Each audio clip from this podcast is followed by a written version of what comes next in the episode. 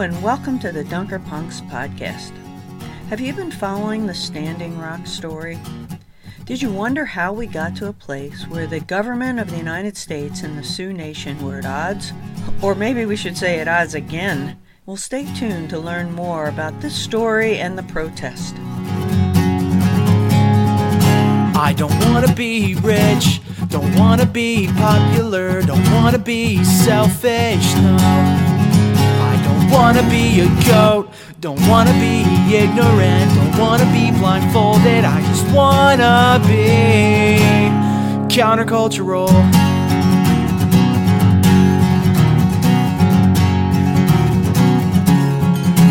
I don't wanna be violent, don't wanna have a vendetta, don't wanna be vengeful, no. I don't wanna be a soldier, don't wanna be militaristic, don't wanna help that cycle, I just wanna be a countercultural pacifist.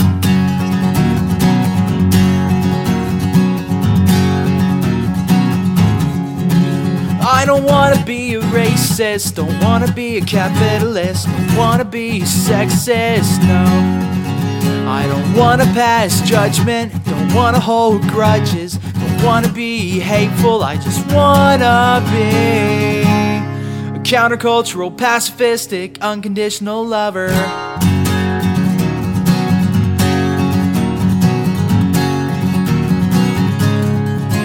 I don't wanna shop at Walmart, don't wanna grow Monsanto, don't wanna drink Coca Cola, no.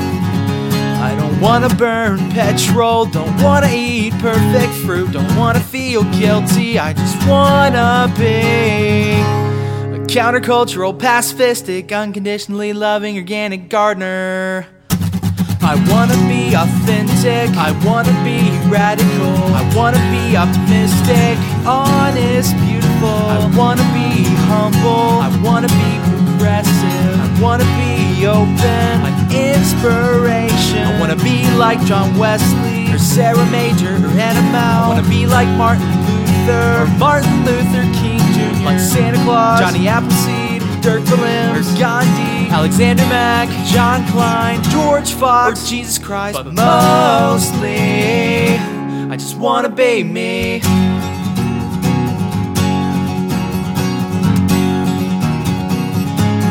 Just wanna be me.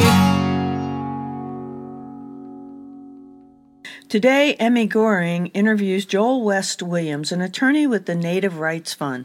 He'll give us some background on how we got to this place of disagreement. I had wondered how we actually conquered native land. It's very interesting to hear him tell of the courtroom battles that secured much of the native territory called Indian land which was secured for our nation, although it was land that native tribes believed no one could own. So settle in for a very interesting backstory, and then stay tuned for an update by Joel since the Army Corps of Engineers have denied a permit for the pipeline for the Standing Rock route.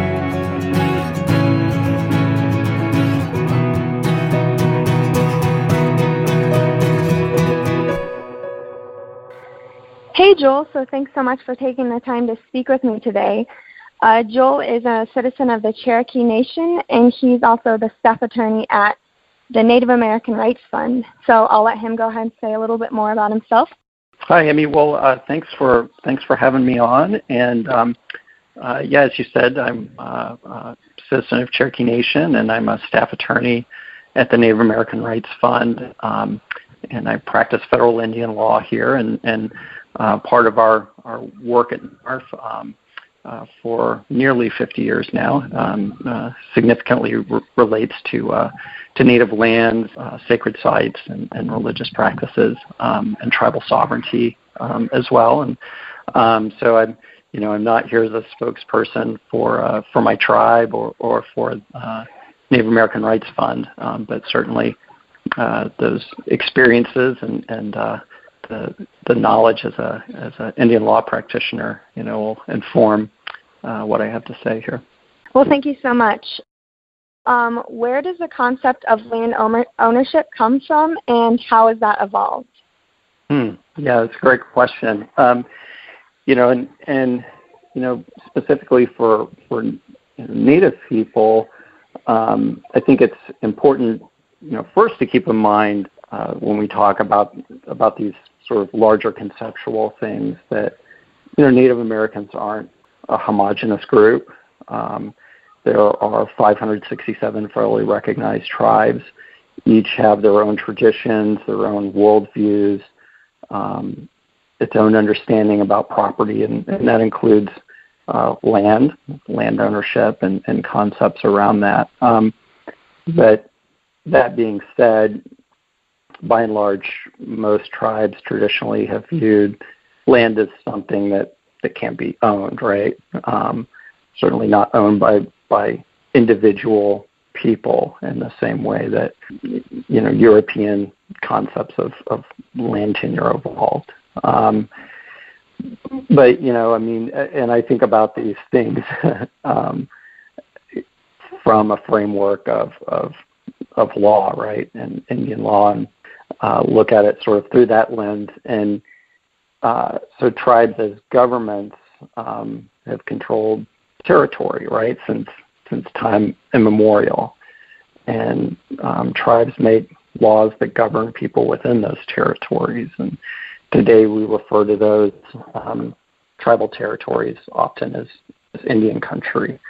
Um, it's a legal term of art. And one common form of that is an Indian reservation.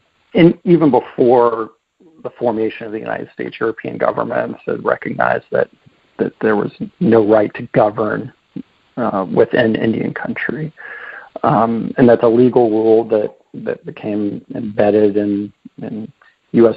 jurisprudence, really in uh, Worcester versus Georgia, um, an important case. Um, came out in 1832. Um, so this this notion that European colonial governments and tribal governments could could coexist, governing their own territories on the same continent. Uh, you know, some people refer to that as a, you know as a measured separatism, right? Um, and that continued in large large measure until the late 19th century when the federal government adopted a policy to you know quote break apart the Indian mass.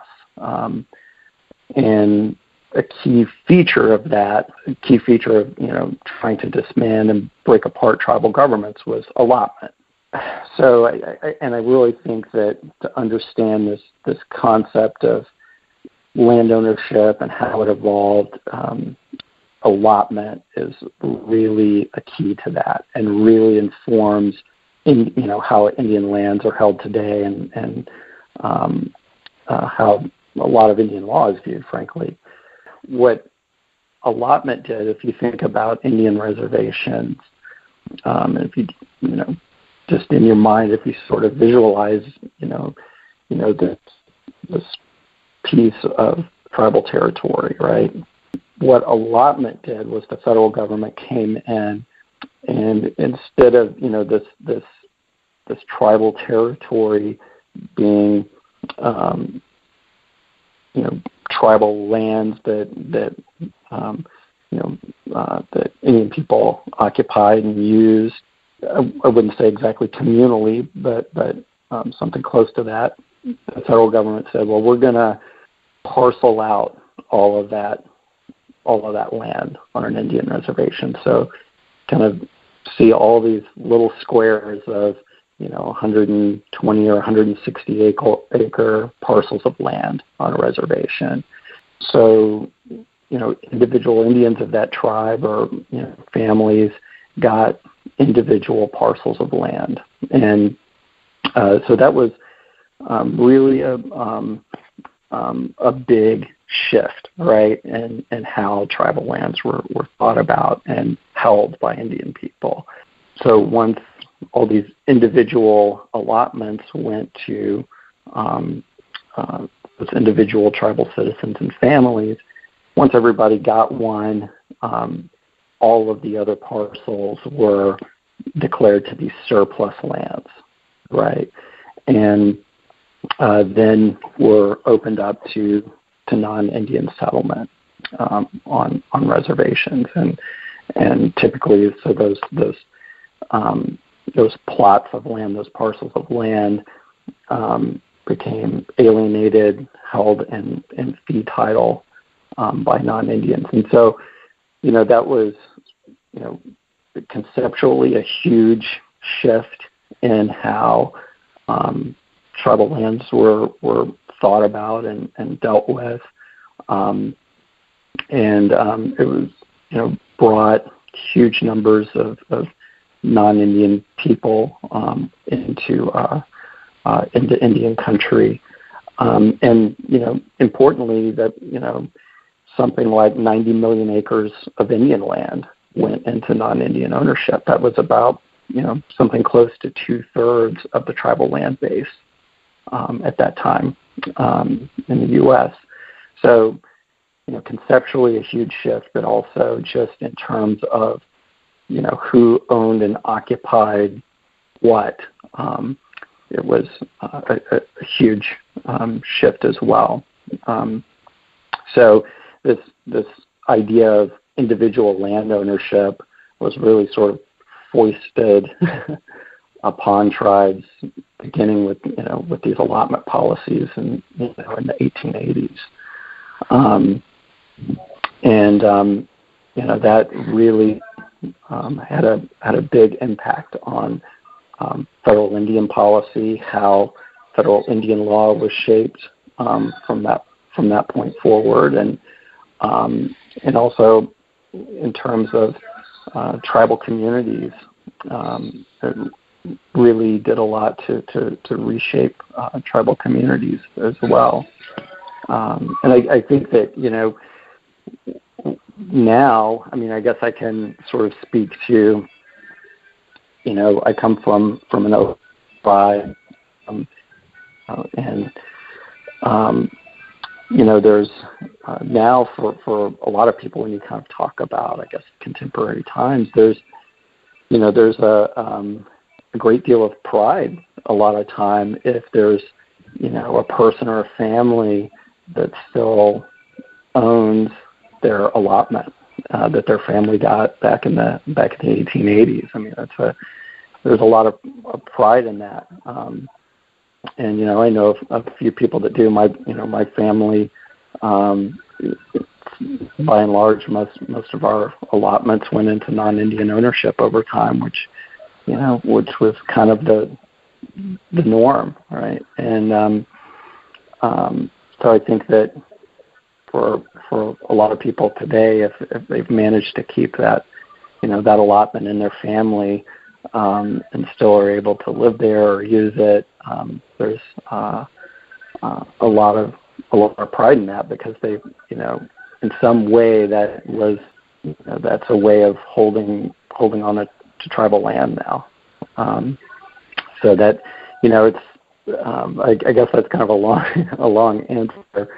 Um, it, the you know sort of this concept of land ownership and how it evolves. I mean, there's, um, you know, that's my, you know, my legal perspective on it. Um, uh, there's a lot of other ways to to look at it as well, but um, and you know, there's books and books that are just written on that on that question and explaining that. But um, you know, I think that that's you know going back that allotment policy and and and the impact of allotment is probably the most the most uh, significant thing to to think about. So, what do we see happening with sacred lands and protection of that?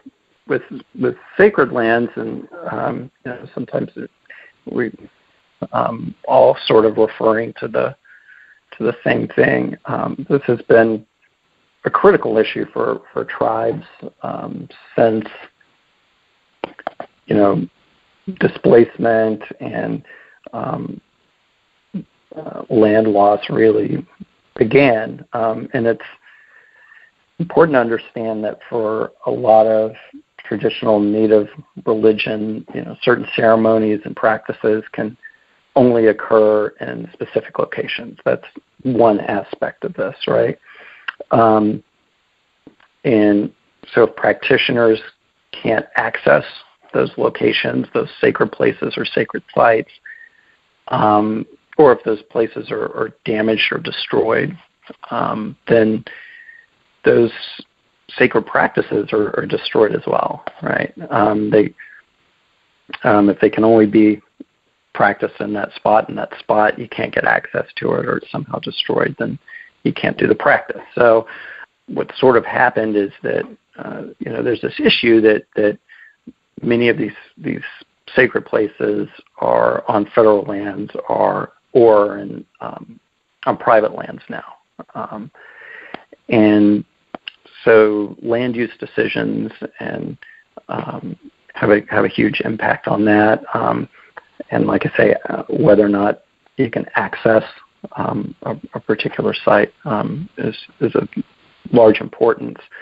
And there's um, over over time, there's been a number of uh, federal statutes that have been passed. Uh, um, amendments to the uh, American Indian Religious Freedom Act, for example, um, that uh, puts a, a, policy in place um, to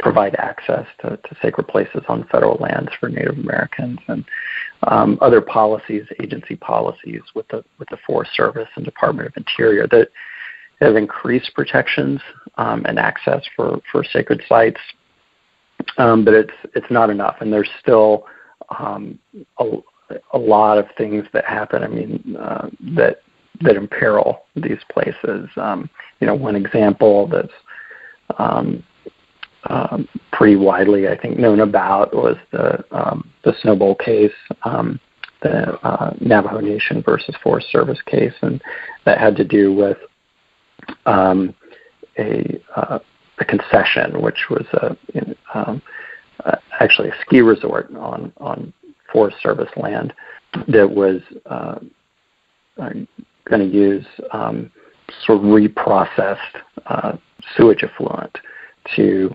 make snow on the on the ski slope. Um, so desecrating the you know the sacred site um, that was there, and um, so things like uh, things like that are still occurring. Um, um, you know, there's um, uh, when these places are on, um, you know, federal lands and they're open to the public. Uh, there's often, you know, looting and things like that. Um, uh, people that do ceremonies may not be able to have the, the kind of privacy uh, that's required. Um, road building is another one. Um, uh, a well-known case, uh, uh, Lyng versus Northwest uh, uh, Cemetery Association, had to do with the building of a road through um, through a, a, sacred site of cemetery. Um, so those those types of things are are still happening, and they're um, so as much progress as there's been on, you know, with federal statutes and, and agency policies to increase protections, it just simply hasn't been enough um, and and um, more needs to uh, to happen uh, to uh, to protect these places. And one of the you know when we're talking about what's happening right now, one of the really encouraging developments that's that's come out of um, Standing Rock Sioux's litigation over the Dakota Access Pipeline, which has been you know uh, uh, widely uh, reported in, in media outlets and, and gotten a lot of attention. But one of the, one of the things that's been an important development out of that is that uh, the United States is going to be engaging in formal consultation with tribes to more uh, closely examine uh, some of these issues um, uh, around sacred sites and, and particularly um, how um, federal permits are issued and um, uh, how to bring the, the, the consideration of impacts on native lands, native sacred sites into those uh, processes.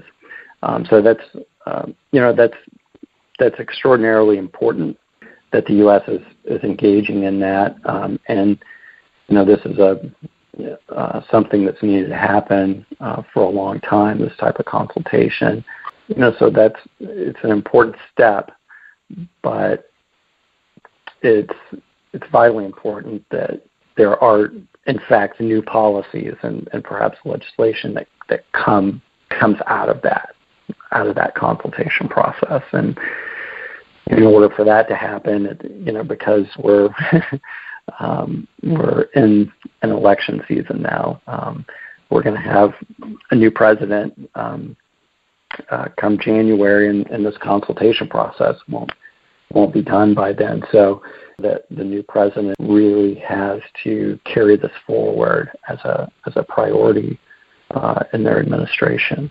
And so, when we talk about um, land reservation, what kind of issues do we see there currently?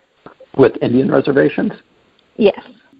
You know, there's uh, a, a number of, of issues that uh, that come up around around that. I, um, one of them is you know going back to allotment and uh, the alienation of, of Indian lands, um, and this you know the fact that there are a lot of non-natives that have uh, parcels of land held in, in fee title uh, within the boundaries of Indian reservations brings up uh, some some pretty significant um, issues around around tribal governance, and when um, we talk about that situation of when you look at an Indian reservation, you've got all these you know parcels of non-Indian lands, non-Indian fee lands, and then uh, individual uh, Indian allotments.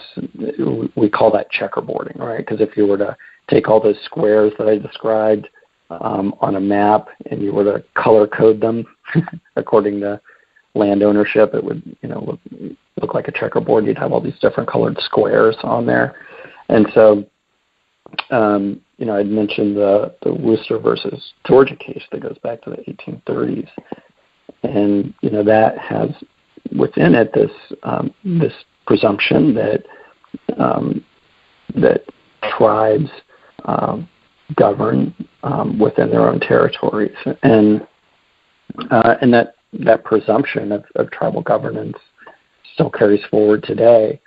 Um, but um, you know, I mentioned that that allotment, you know, has had this significant impact on the way that um, judges think about Indian law and foundational principles of Indian law and tribal governance. And one of them is that um, there's been a, a, a trend in, in, recent decades uh, when these issues around you know who you know what governmental authority has authority over a particular parcel of land.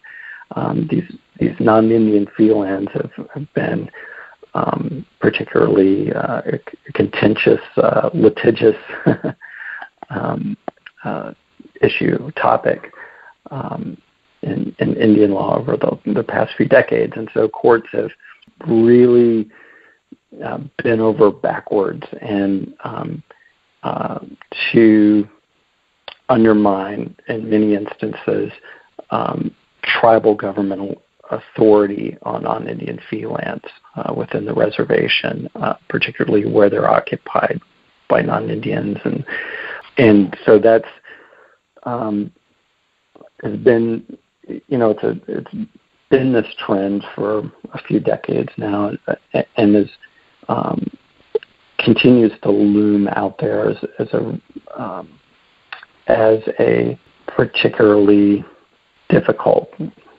threat um, I think for for tribal governance um, uh, within their within their reservations within their territory. So I mean that's just you know there's all kinds of issues um, that come up around Indian, Indian reservations, but I, I think that um, you know these questions about about tribal governance and which governmental authorities um, have uh, governing power um, within an Indian reservation is is one of the most um, uh, significant.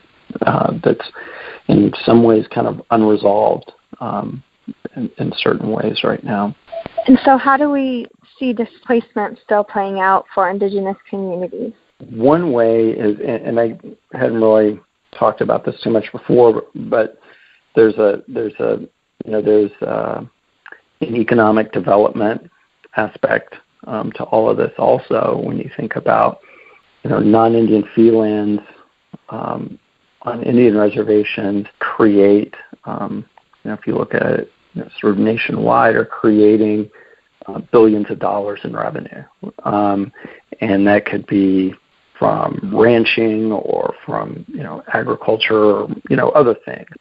Oftentimes, that money is not staying in, within Indian communities, um, and so that's that's one one aspect of all this that I think that's um, important to important to keep in mind. You know, and, and another one is that you know when you talk about displacement, there was you know also this this period in the 1950s. Um, you know, a lot of times we think of um, you know the removal period, right, from um, from you know around the 1830s or so, where a lot of tribes were um, relocated from their Aboriginal territories um, to to other reservations. So, so for example, you know, most uh, probably the most famous one is uh, the Trail of Tears, um, uh, where the uh, Cherokees were relocated from the southeastern U.S. to uh, the Indian Territory. Uh, but there were a lot of other tribes that, that ex- had similar experiences to that, and um, so we you know, when we think about relocation, we we um, or displacement, we think about that often. But there was also in the 1950s this this federal policy of of relocation as well, and you know that came about as um, you know the way that it was couched at the time was that there were these um, you know severe economic problems in Indian country and there are a lot of causes for that, right? I just described one where where um, you have non-Indian people uh, um, creating a lot of revenue on on lands within Indian territories and and not staying there. But at any rate, um, uh, you know there were these severe economic problems in Indian country in the 1950s that were being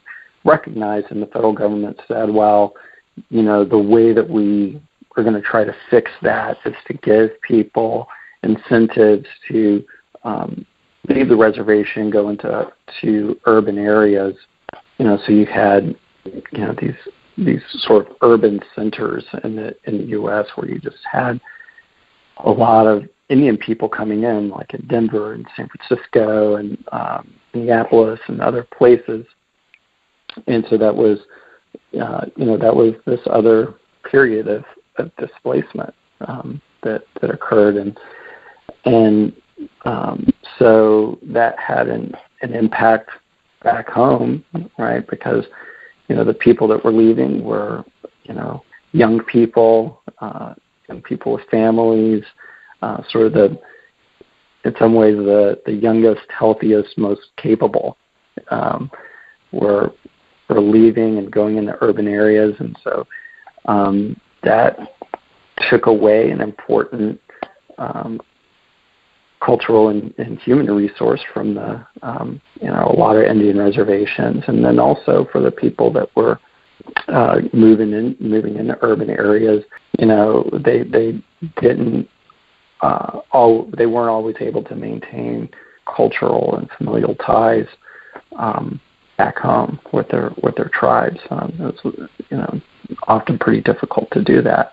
Then you know so after that you, you uh, you can see that you know succeeding generations uh, of people then that were growing up in urban areas uh, away from their tribes, and you know, and, and in some of these places, um, there were really vibrant Indian centers that that um, that came about. Um, San Francisco is one of those places, and and you know um, these sort of um, uh, it, and, and sometimes more of a, a like a pan Indian type of, of identity. Um, sometimes, um, you know, comes about with that.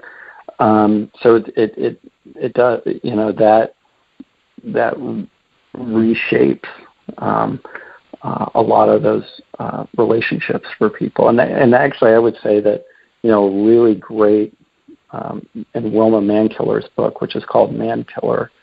Um, she writes a lot about you know her family um, uh, was part of the relocation program, left Cherokee Nation in the in the 50s to go to to San Francisco, and then she returned back there.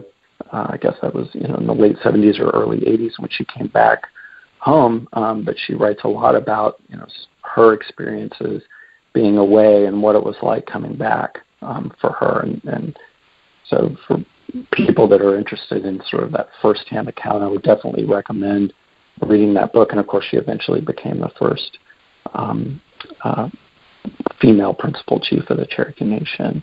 Um, an important figure, but um, it's a it's a very compelling account um, that kind of goes to and talks about some of these some of these issues around that that relocation that I'm talking about.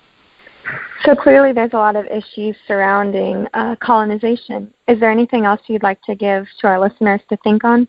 There are, um, you know, a whole host of issues that are, um, you know, ongoing. And, and one of the things I, you know, I appreciate about, um, you know, uh, your you know your thinking in this area and, and, and your efforts and your invitation to me to come speak about this is you know the you know the recognition that you know that this yeah there's there are historic aspects of uh, of, of these issues but um, it's also happening right now that these are uh, contemporary issues you know it's um, sometimes I say to people, you know, this isn't just part of a history course; it's part of a civics course, right?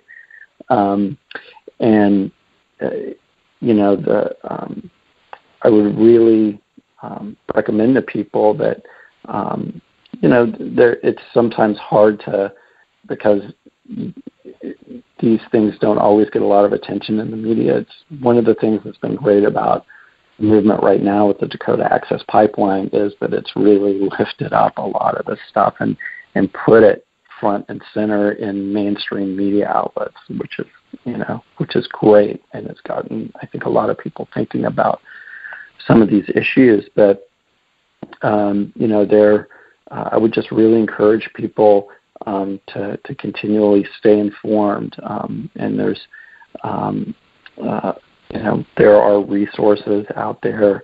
Um, you can look at Indianz.com um, as Indianz with a Z. Um, that um, you know uh, is a I guess like uh, what would you call it? Like an aggregator. That you know, it's a website that gives you a lot of um, stories for the day um, uh, from Indian country, um, and just uh, to to stay tuned in um, with these things, even you know, even as some of the, you know, the, you know, big news stories might, you know, eventually fade away at some point, um, you know, keep up with it and keep it and uh, keep it in the front of your mind. Thank you so much. This gave our listeners some great resources, some great food for thought. Uh, thank you so much for taking the time to speak with me today, Joel. Oh, you're welcome. Thank you for inviting me.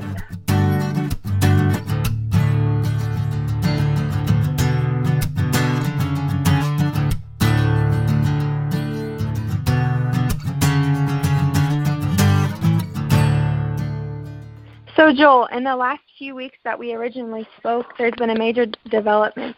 Could you share a little bit about that? Oh, sure.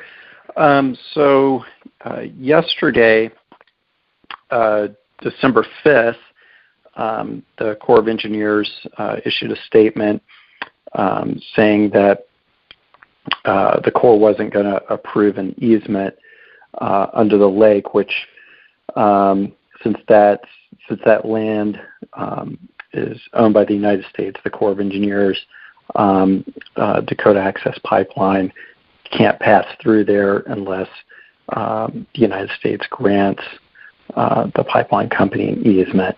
Um, and so the uh, decision uh, was announced yesterday that the Corps of Engineers uh, wouldn't grant the easement at this time. And um, what they're saying is that um, uh, that there needs to be more time uh, for a more thorough uh, review process, uh, particularly given uh, uh, the environmental concerns that have been raised by the tribe regarding potential for, for water pollution in the in the drinking water that they use, and also that um, that it implicates treaty rights of the tribe. Um, so, in what the what was suggested in their announcement is that uh, the way that that more robust review uh, could be undertaken would be through a full environmental impact statement. Um, so, um, up to this point, um, what the Corps of Engineers is what's referred to as an environmental assessment. Um, and under the National Environmental Policy Act, um, there's sort of two different ways that a government agency can undertake the uh, the review of, of environmental impacts. And sort of the, the initial one is the environmental assessment.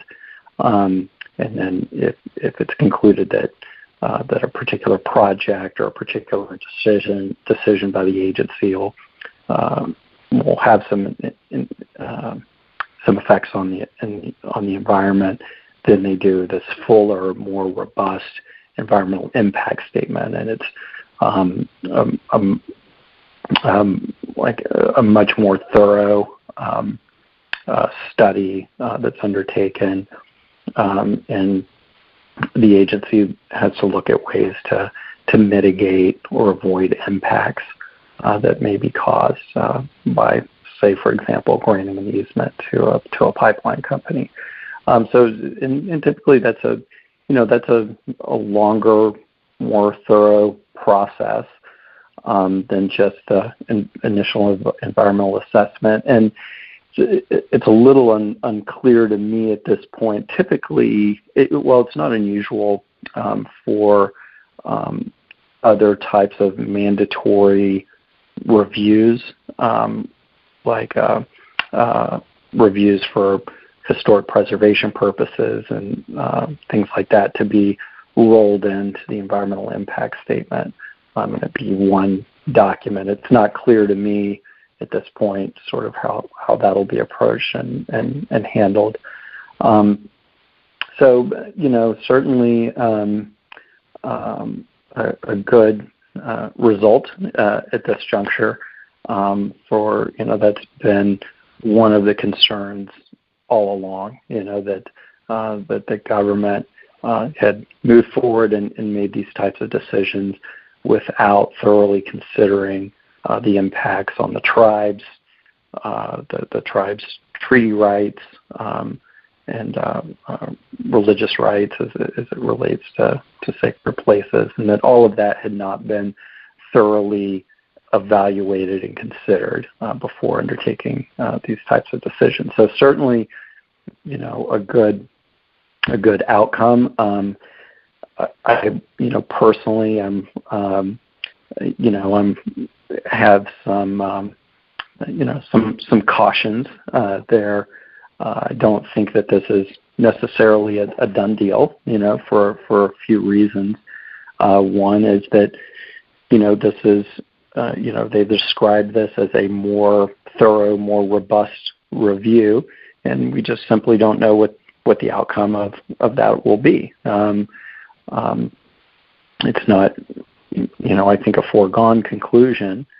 Um, and you know, there's also uh, this another uh, political uh, dynamic to it as well. You know, as I said, this is, you know, typically these types of reviews uh, take a little while, and we're um, just a few weeks away now from from having another president and a new administration. Um, you know, who, and President-elect Trump has already, you know, made statements that he's you know supportive of the pipeline, and so we don't know um, sort of what their policy viewpoint might be, and and how they may or may not move in some other uh, direction. So that's that's another unknown. So um, certainly a a very positive uh, development, a very good step uh, that's that's happened here. Um, but you know there there is a little bit uh, in this instance, I think a little bit of a of a wait and see. You know, we'll have to sort of see what the results of some of these things are uh, that are in play. And, and, then, you know, the other thing I would say too is that, um, uh, you know, part of the reason I think that that uh, so many tribes, not just in the United States, have, have responded to this, and um, I mean, indigenous people from all over the world, in fact, have responded, have gone out to Standing Rock and and uh, supported uh, this in, in other ways, is because uh, it's a very uh, unfortunately common experience that that uh, that infrastructure projects like this um, are moved forward or approved without uh, an adequate consultation with the tribe, um, without a thorough review process, uh, without an adequate um, assessment and consideration of how a project like this will impact the tribe's lands, treaty rights, water, um, religious rights, sacred places, um, burial grounds, sacred objects. Um, unfortunately, you know, it's it's somewhat commonplace um, that these types of things happen.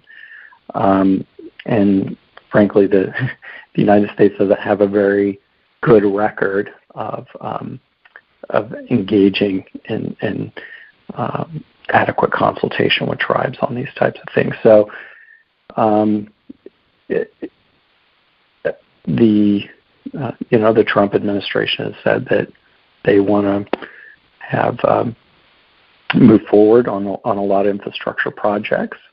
Not necessarily a bad thing. There's a lot of infrastructure needs out there in Indian country.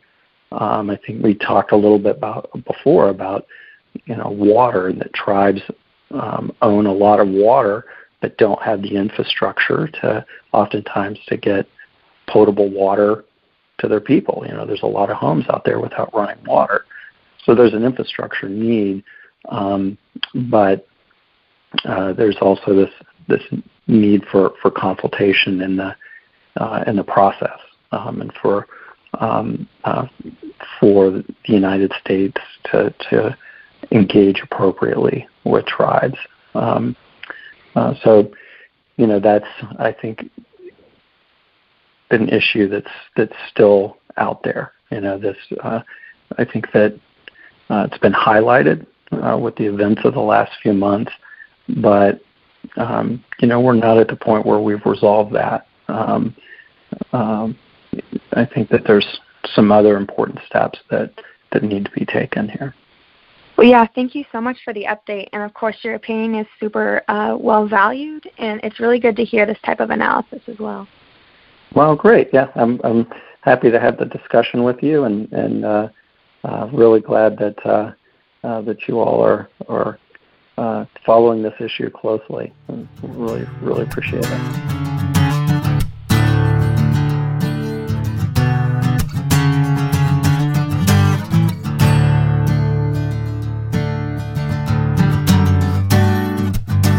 So, what did you think of those wonderful comments? I know we have mentioned the commandments in Exodus 20, where God instructs people not to desire or take the home of or anything that belongs to one's neighbor. It would seem that that applies here. The story of American settlers and United States law regarding land ownership and native rights is convoluted in one sense and yet very simple in another. Isn't it obvious that we found ways to own the large stretches of lands that seemed open to settlers who didn't have the same concept of land as native tribes did? When I was in Pine Ridge on the reservation years ago, being from the east, I was surprised at the large expanses of land. We were staying right outside town, and yet we were over 30 minutes from the next settled area. Yet now that I know just a little more about the tribal ways and how the land was used, I realize that one doesn't need to be in one spot of land every minute in order to need it, especially when we're talking about sacred land. And if we really think about conservation and land use, the ways that the tribes have used the land and understood that it could not be owned makes more sense than much of our use and abuse of land and our history shows. How did you feel about the Standing Rock decision? Do you think it will hold? Could an environmental impact study actually allow the pipeline to go forward? I understand it's over 90% built. It would seem that this issue is only settled for the short term. And if we've learned anything from this history, we've learned that we need to begin thinking in the long term. I invite you to explore the story deeper. Look at the pictures of Standing Rock, and a quick Google will give you many. Search Twitter for comments, and then I invite you to write your representatives in Congress to express your opinion. It was public opinion that ultimately impacted Standing Rock, and your opinion matters. Use your voice. Even more, make a phone call. It's amazing how effective a handwritten letter or a phone call is in Congress. That's our challenge for this episode, Dunker Punks. Make your voice heard and let us know what you did. You are blessed and you are loved by your Creator. So go and be a blessing to those who need you most. Until next time, this is Pastor Nancy Fitzgerald.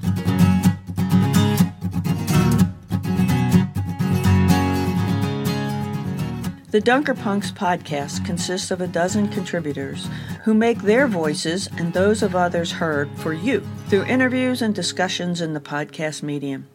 I'm Nancy Fitzgerald, pastor of the Arlington Church of the Brethren, and I co host with Suzanne Lay, who produces the show.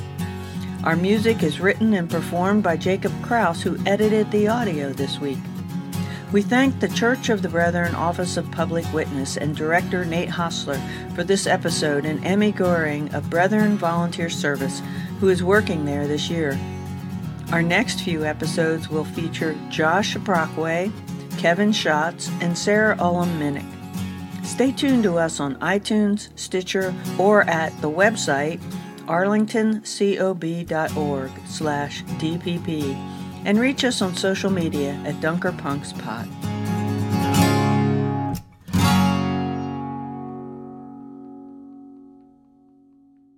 Take a listen. For the Dunker Punks. Oh, oh, for the Dunker Punks. Yeah. that's cool. That's a cool group. What's up, Dunker Punks? What does it even mean to be a Dunker Punk? What does it mean to live out Jesus' calling in a changing world? Dunker Punks. Make their communities look a little bit more like the kingdom of heaven. Dunker Punks. Figure out a way to hold on to the hope that another way is possible. Dunker Punks. Love everyone, even our enemies. Dunker Punks. Nonviolent and nonconformist Anabaptists sharing audio accounts of following Jesus to God's revolutionary reality. We seek truth to spread love and stand up for the marginalized. I'm your host, Pastor Nancy Fitzgerald. Hello, my name is Kevin Schatz. Dana Cassell here. Hey, this is Sarah Ullom-Minnich. I'm Dylan. Hello, I'm Nathan Hosler. Hey, this is Emmett Eldred. My name is Laura Weimer. Hello, I'm Amy Gehring. I'm Jonathan Stoffer. I'm Suzanne. Josh Brockway. Hi, friends. Elizabeth Ullery Swenson here. My name is Noemi Flores. Hello, my name is Jacob Kraus, and you're listening to Dunker Punk's podcast. Skinny bap whip do, yeah. With support from Arlington Church of the Brethren, On Earth Peace, Office of Public Witness, Dunker Punks. Committed to Jesus' radical anti empire love in our own world. Disciples of Christ, putting the words of Jesus, especially the words that we read in the Sermon on the Mount, into action every day. Hit it, Jacob! Countercultural, pacifistic, unconditionally loving organic gardener. Like what you hear? Consider making a donation at arlingtoncob.org slash DPP donor. We were talking about Dunker Punks. They were they Uh-huh. are very excited about Dunker Punks. Dunker Punks for life. See you next time.